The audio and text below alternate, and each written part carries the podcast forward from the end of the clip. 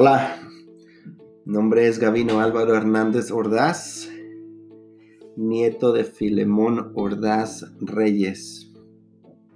Él nació en 1904 y vivió en Totoltepec de Guerrero, Puebla y en algunas otras ciudades. Hace muchos años me di la oportunidad de grabar unas conversaciones con él.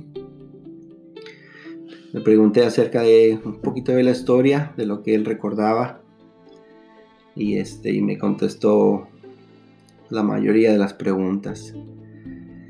Esta grabación se hizo en su casa y se oye en el ambiente de la casa donde vivían allá en Totoltepec.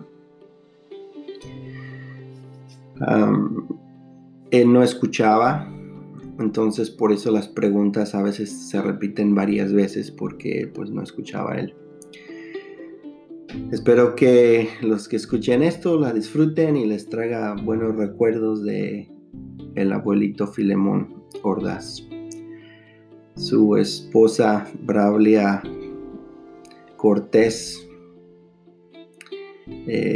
a ella no le hice ninguna grabación. Ojalá que hubiera tomado el tiempo de hacer una grabación de ella, pero no se me ocurrió en ese entonces, pero lo bueno que sí lo hice de mi abuelito. Que la disfruten, familia Ordaz. Saludos, hasta luego.